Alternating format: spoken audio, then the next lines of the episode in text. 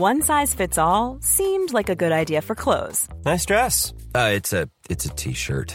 Until you tried it on. Same goes for your healthcare.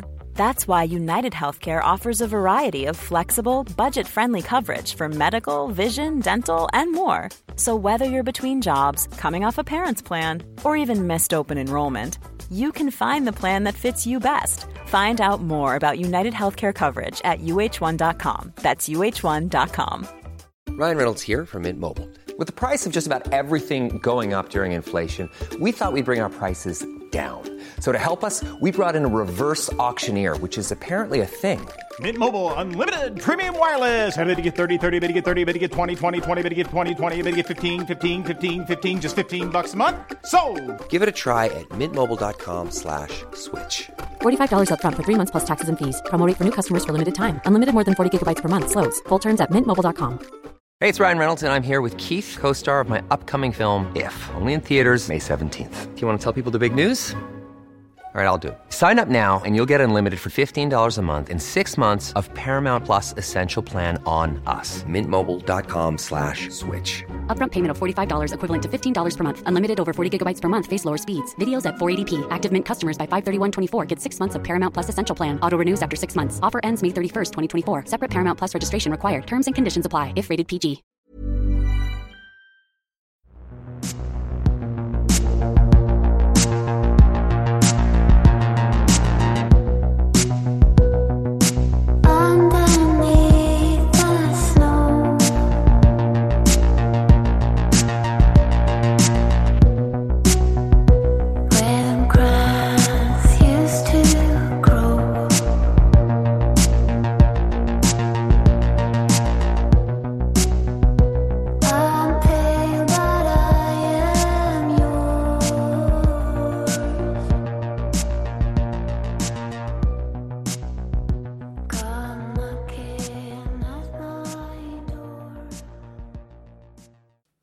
Olösta mord, Viola Widegren del 3.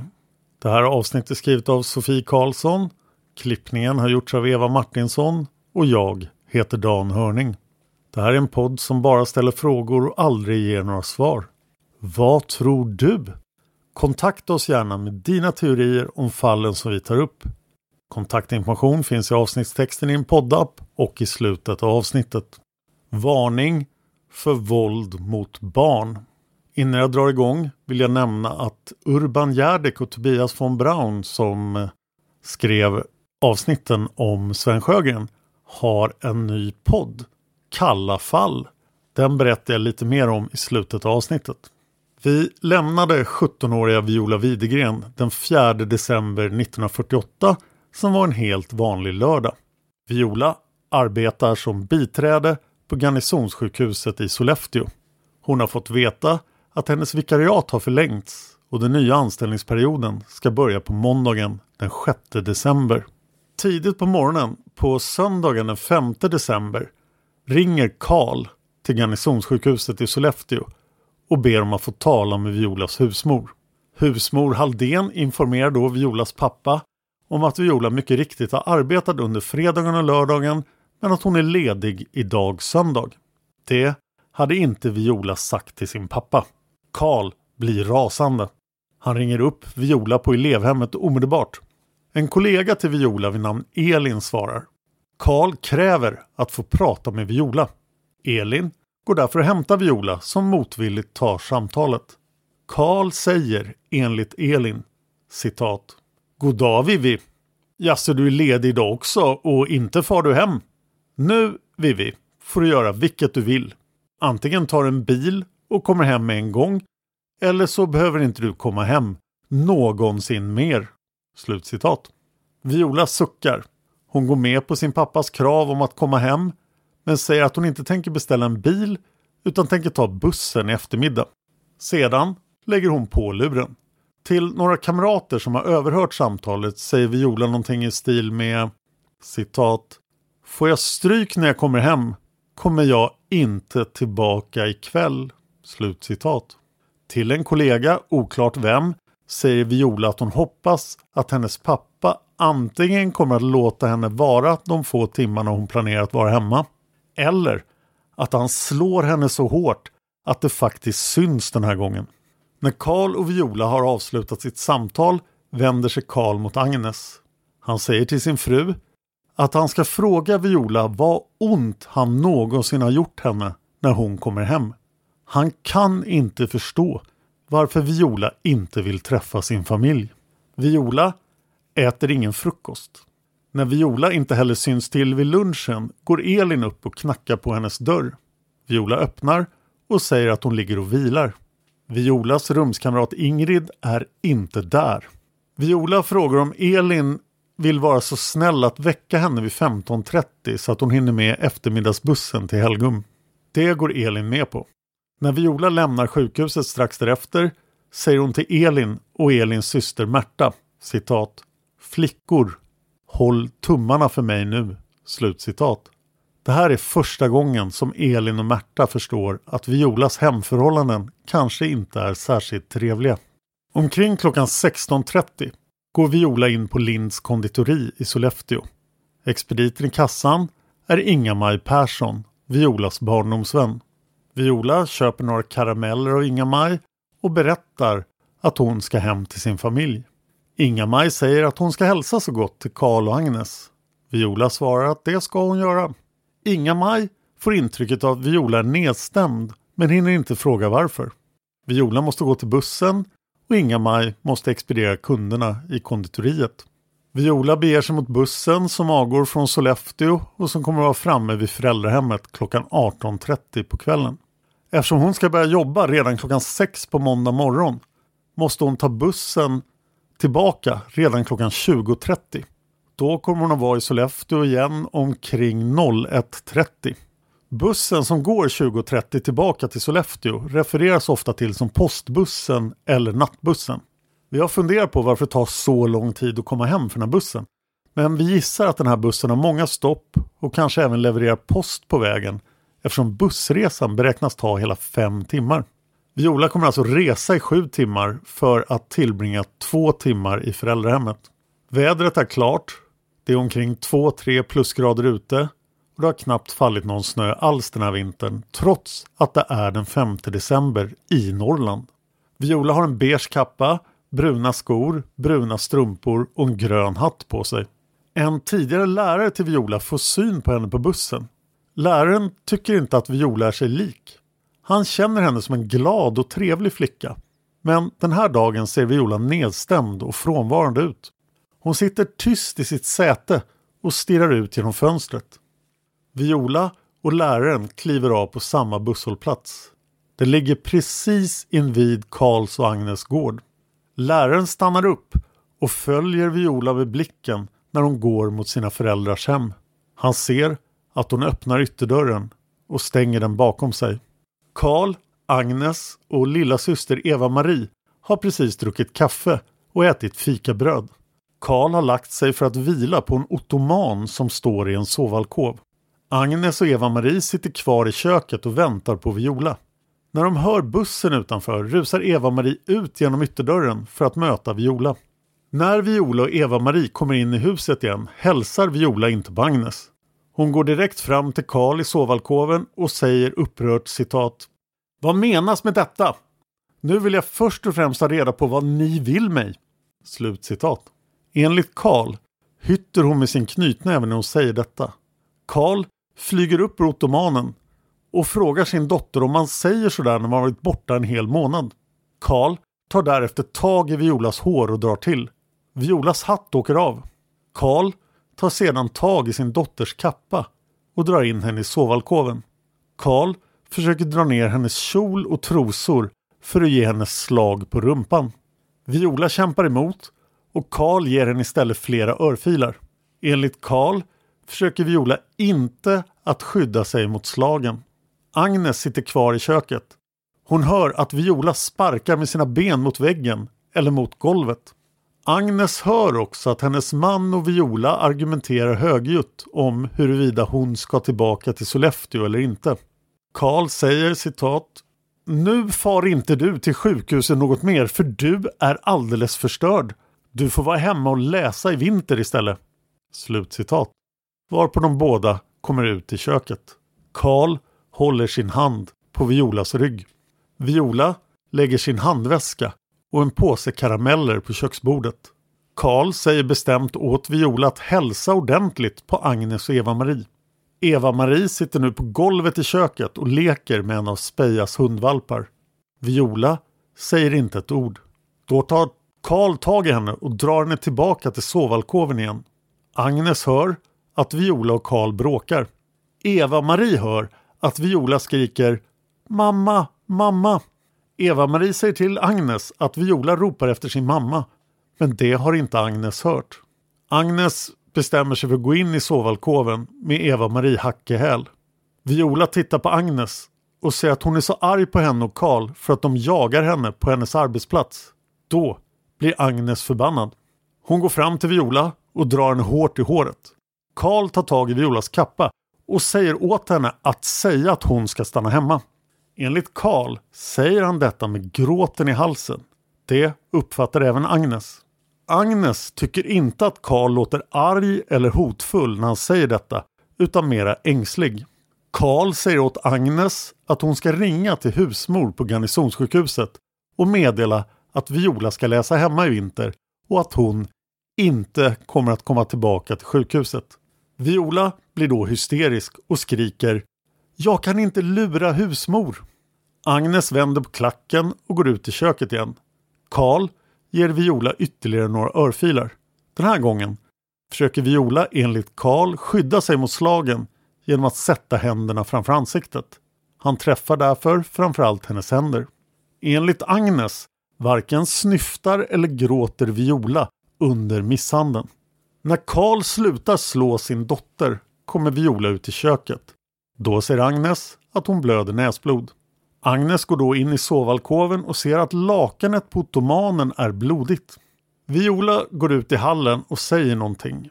Antingen säger hon ”Jag ska fara bort och aldrig komma tillbaka” eller så säger hon ”Jag kommer aldrig hem mera”. Sen går hon ut genom ytterdörren och smäller igen den bakom sig. Jag vill påpeka att denna redogörelse av vad som händer när Viola kommer hem kommer ifrån vad Karl och Agnes uppger. Efter att Viola har lämnat hemmet säger Agnes till Karl Hon gick bestämt. Varpå Karl svarar Ja, låt henne gå. Både Agnes och Karl tänker här, enligt dem, att Viola bara gått ut för att lugna ner sig lite. Hennes hatt ligger kvar på golvet och det har frusit på ordentligt på kvällskvisten så både Agnes och Karl tänker att Viola snart kommer tillbaka. Det har nu gått en kvart sedan Viola kom hem och det är alltså ganska lång tid kvar till bussen går. Stämningen hemma hos familjen Widegren är nu ganska tryckt. Agnes, Karl och Eva-Marie sätter sig kring köksbordet och väntar på att Viola ska komma tillbaka. När det har gått en kvart till säger Karl till resten av familjen att Viola säkert har gått till en vän för att gråta ut. Det gillar inte Karl. Han vill inte att Viola ska skvallra om vad som har hänt under kvällen. Han går därför över till grannhuset och kikar försiktigt in genom fönstret för att se om Viola är där.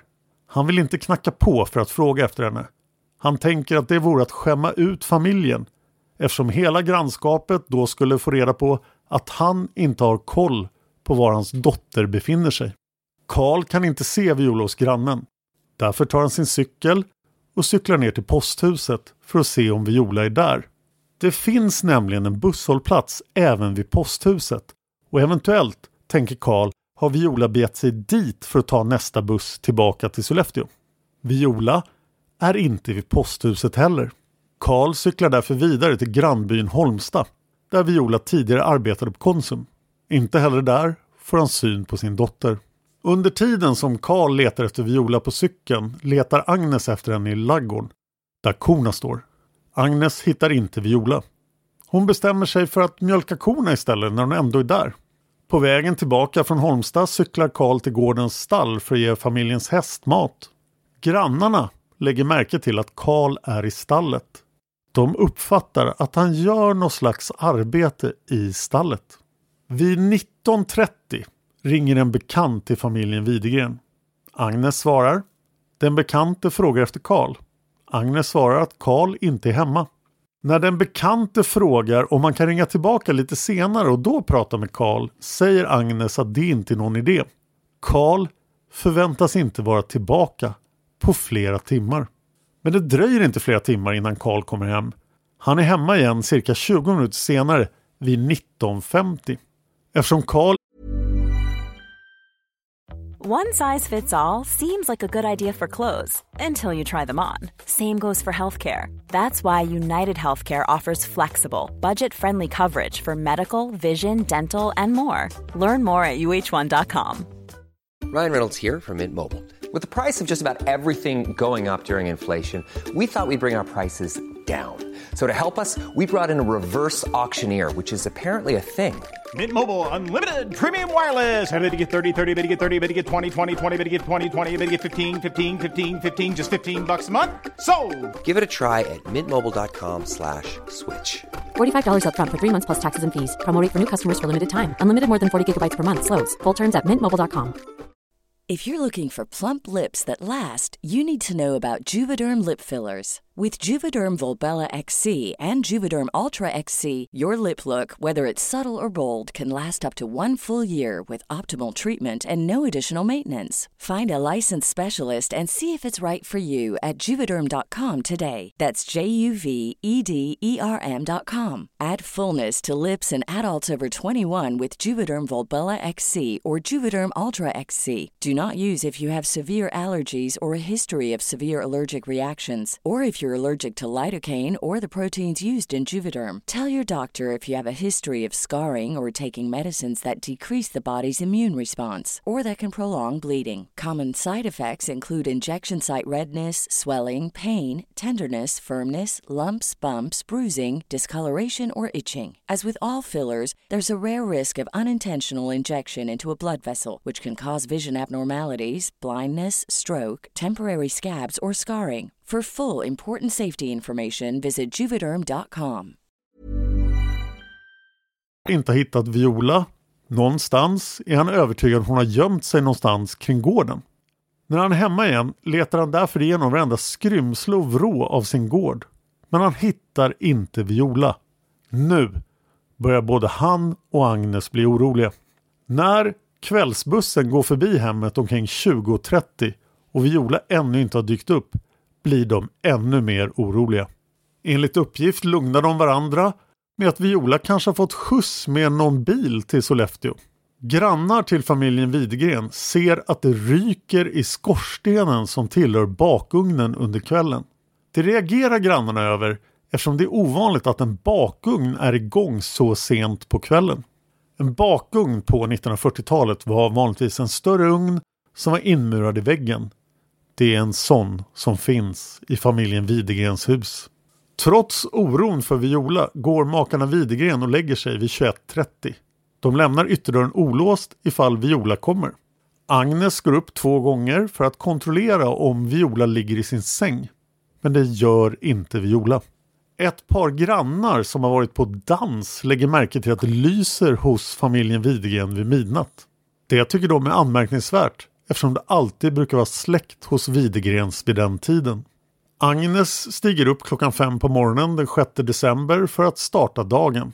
Hon lägger då märke till att Violas väska står kvar på köksbordet.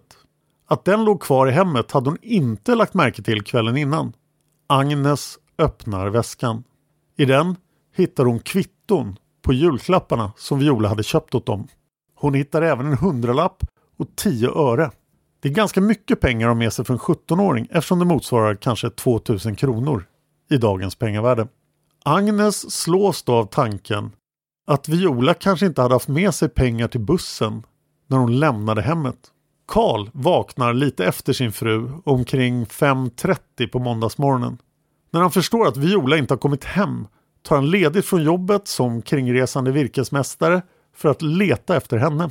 Vid åtta på morgonen ringer Agnes till Garnisonssjukhuset för att höra om Viola är där. När husmor Halldén svarar att Viola skulle ha börjat sin arbetsdag klockan sju men att hon inte har dykt upp säger Agnes enligt husmor citat Det var märkligt. Hon åkte ju med bussen härifrån igår kväll. Slutcitat. Detta är ju märkligt att Agnes säger det här eftersom vi vet att hon vet att Viola inte tog bussen tillbaka till Sollefteå. Enligt Agnes säger hon till husmor Halldén att Viola hade åkt med kvällsbussen eftersom hon inte vill berätta om familjens bråk eller om att Viola är försvunnen. Husmor Halldén blir genast orolig. Hon känner ju Viola som ordningsam och punktlig. Därför frågar hon Agnes om det har hänt någonting. Men Agnes svarar att Viola säkert kommer till rätta snart. Violas arbetskamrater ringer hem till familjen Widegren under förmiddagen för att fråga hur det är med Viola eftersom de saknar henne på jobbet. De ringer för att de har hört direkt från Viola dagen innan att hon var rädd för att bli slagen när hon kom hem till sin familj. Agnes säger då att Viola är borta men att hon inte är orolig. Viola kommer enligt Agnes att komma hem inom sinom tid. Arbetskamraterna ber då Agnes att i alla fall kontakta polisen eftersom Viola verkar vara försvunnen men det tänker Agnes inte göra. Violas arbetskamrater ringer även till några granngårdar där de vet att Viola har vänner för att se om hon är där. Ingen av de boende på granngårdarna har sett Viola. Agnes ringer hem till Paulina och Hugo Boman, Violas moster och morbror, för att fråga om Viola är där. Det är Hugo som svarar i telefonen. Agnes presenterar sig inte utan frågar bara ifall Viola är där. Hugo svarar förvirrat att nej, Viola är inte där. Agnes lägger då på luren och Hugo vet då inte ens att det var Agnes som han pratade med. Han tycker att hela samtalet känns märkligt. Vid tio-tiden på förmiddagen den 6 december, alltså på måndagen, ringer Agnes hem till familjen Larsson bestående av Violas rumskamrat Ingrid, hennes bror Ingmar och deras mamma och deras pappa. Pappan arbetar för övrigt som sotarmästare och det kan vara relevant senare. Ingrid och Ingmars pappa kallas för sotarmästare Larsson eller sotare Larsson. En sotarmästare är en mycket kunnig sotare som även ofta har uppdraget att lära nya sotare yrket. En kvinna svarar och Agnes förmodar att det är fru Larsson. Agnes frågar då efter Viola varpå kvinnan svarar ett ögonblick. Agnes blir exalterad och tänker att här har hon jäntan. En späd röst säger efter ett ögonblick Hallå i luren. Agnes frågar då om hon talar med Viola men rösten svarar att hon inte är Viola och att Viola ska vara på arbetet vid garnisonssjukhuset. Agnes lägger då på luren. Hon antar, säger hon senare, att det är Ingrid hon har pratat med och att fru Larsson hade hört fel på hennes begäran om att få prata med Viola. Det kan ha varit Ingrid som Agnes fick prata med. Men det kan också ha varit Viola som helt enkelt inte ville ge sig till känna för sin styrmamma. Karls sökande efter Viola under måndag förmiddag går inte alls bra. Han kommer hem ensam. Han och Agnes börjar då befara att Viola har gått ner sig i Faxälven som ju ligger i närheten av hemmet. Isen har lagt sig tjock över älven men Karl vet att det finns ställen där isen är tunn på grund av strömförhållanden. Under måndags eftermiddagen och kvällen går Karl därför ner till Faxälven fyra gånger för att leta efter Viola men han hittar inga spår av henne. Och det är ju svårt att hitta spår eftersom det ännu inte har snöat. Karl fortsätter sitt sökande i övergivna lador och på myrmarker i trakten. Fortfarande inga som helst spår av Viola. Där lämnar vi familjen Widegren för det här avsnittet. Men jag vill nämna någon som aldrig gav upp sin jakt på spår efter Viola. En man vid namn Arnold Johansson. Vem var då Arnold? Jo, han och hans dotter Jane är anledningen till att den här avsnittsserien skrivs och publiceras i podden Olösta mord. Arnold Johansson föddes utanför Bollebygd i Västergötland 1938. Han hade alltid fantastiska betyg i skolan och han utbildade sig till civilingenjör. Arnold tillbringade mycket tid i Härjedalen och Jämtland för att syssla med sina favoritintressen som var jakt och fiske. På 1980-talet reste Arnold mycket i jobbet och då under sina många resor och möten med människor som hans intresse för true crime växte fram. Flera personer han mötte i norra Sverige berättade för honom om fallet med den försvunna flickan Viola Widegren. Arnold fastnade totalt för just det olösta fallet. Han började studera fallet och han köpte till och med en fritidsstuga utanför Sollefteå nära Viola Widegrens barndomshem. Från sin stuga kunde Arnold göra egna efterforskningar i fallet. Han sökte ledtrådar i gamla tidningsartiklar och förhör. Han lärde känna folket i byn och tog del av deras historier om fallet Viola. Och ja, det kanske blev lite fiske och jakt också. Fiske, bland annat i Faxälven, som är en central del i polisens utredning av Violas försvinnande, som vi ska prata om i nästa avsnitt. Allt material som Arnold kom över sparade han i sin allt tjockare perm. Den 16 januari 2001 tog Arnold fram ett block och en svart bläckpenna. Han skrev en innehållsförteckning till permen som han hade jobbat så länge med. Permen är vit och bakom lamineringen på fram och baksidan har Arnold smyckat den med gamla tidningsurklipp. Innehållsförteckningen delade Arnold upp i två delar. Del 1 fick rubriker som till exempel Brottets krönika, Docksäng och Skiss på tavla. Del 2 fick rubriker som Spontant intryck, Korrigeringar på upplägget och Personliga tips. Arnold Johansson fick tyvärr aldrig lyssna på podden Olösta mord. Han gick bort 2002. 18 år senare, år 2020, kontaktade hans dotter Jane oss och frågade om vi skulle vara intresserade av att ta del av Arnolds gedigna arbete. Självklart var vi det. Permen skickades därför till Sofie Karlsson. Den här avsnittsserien om Viola Widegren baseras till stor del på materialet i Arnold Johanssons perm. Ett kapitel i permen har Arnold namngett anteckningar att bearbeta. Och nu Arnold, nu ska de anteckningarna bearbetas. Förutom Arnolds gedigna arbete med bland annat tidningsartiklar och samtal med människor som kände familjen Widegren kommer informationen till den här avsnittsserien framförallt från polisens egna förundersökning. Men där vi är i historien nu har polisen ännu inte kopplats in så hittills i den finns det ingen förundersökning. Men den ska vi prata mycket om i kommande avsnitt. Men det är därför jag nu vill rikta ett extra stort tack till Arnold och hans dotter Jane. De delar vi har publicerat hittills, alltså del 1, 2 och 3, de är nästan uteslutande baserade på information som kommer från Arnolds perm. Jag finns på Twitter, Youtube och Instagram. Följ mig gärna där. Jag heter Dan Hörning så jag är lätt att hitta. Jag nämnde i början att Urban Järdek och Tobias von Braun har en ny podd. Den heter Kalla fall och den första säsongen handlar om Sven Sjögren. In och lyssna på den. Urban kanske dyker upp i den här podden också och berättar lite om arbetet och vad som händer i fallet Sven Sjögren just nu, för det händer saker. Urban bad mig också säga följande om Kalla fall. Så citat Urban. Kalla fall är en undersökande podcast i samma anda som poddarnas Spår eller Motiv. I den första säsongen återvänder Urban och Tobias till Lummelunds bruk och fallet Sven Sjögren för att låta de som var med när det faktiskt hände få komma till tals. Slutcitat Urban. Kom ihåg att mejla oss dina teorier om fallen som vi tar upp på simwaypodcast.gmail.com simway med z. Det är inte jättemånga teorier som har kommit in så nu börjar jag bli rädd på att jag inte kommer få ihop det till avsnitt 100 men några har jag fått. Jag tar gärna emot fler, det här är sista chansen att skicka in teorier. Åtminstone om de ska komma med i avsnitt 100. Tack till Sofie Karlsson som har skrivit det här manuset. Tack till Eva Martinsson för klippningen. Tack till Arnold och Jane. Tack till Trippnaha för låten Immune som ni hör i början och slutet av varje avsnitt. Finns på Youtube och Spotify. Och tack till dig för att du lyssnar på Olösta mord.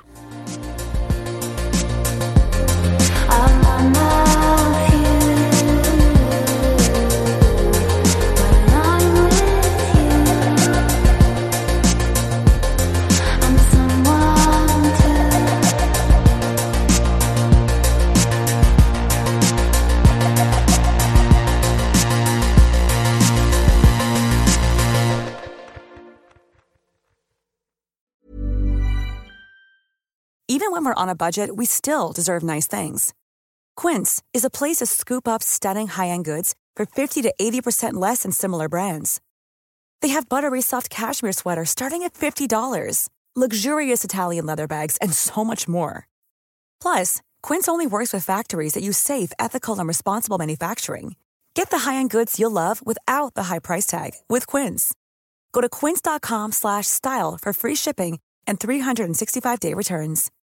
When you need mealtime inspiration, it's worth shopping Kroger, where you'll find over 30,000 mouthwatering choices that excite your inner foodie. And no matter what tasty choice you make, you'll enjoy our everyday low prices, plus extra ways to save, like digital coupons worth over $600 each week. You can also save up to $1 off per gallon at the pump with fuel points. More savings and more inspiring flavors make shopping Kroger worth it every time. Kroger, fresh for everyone. Fuel restrictions apply.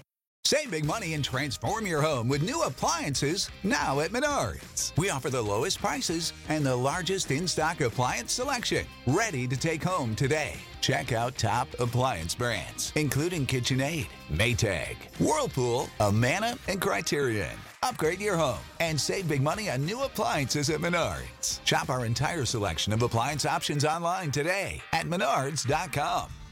Save big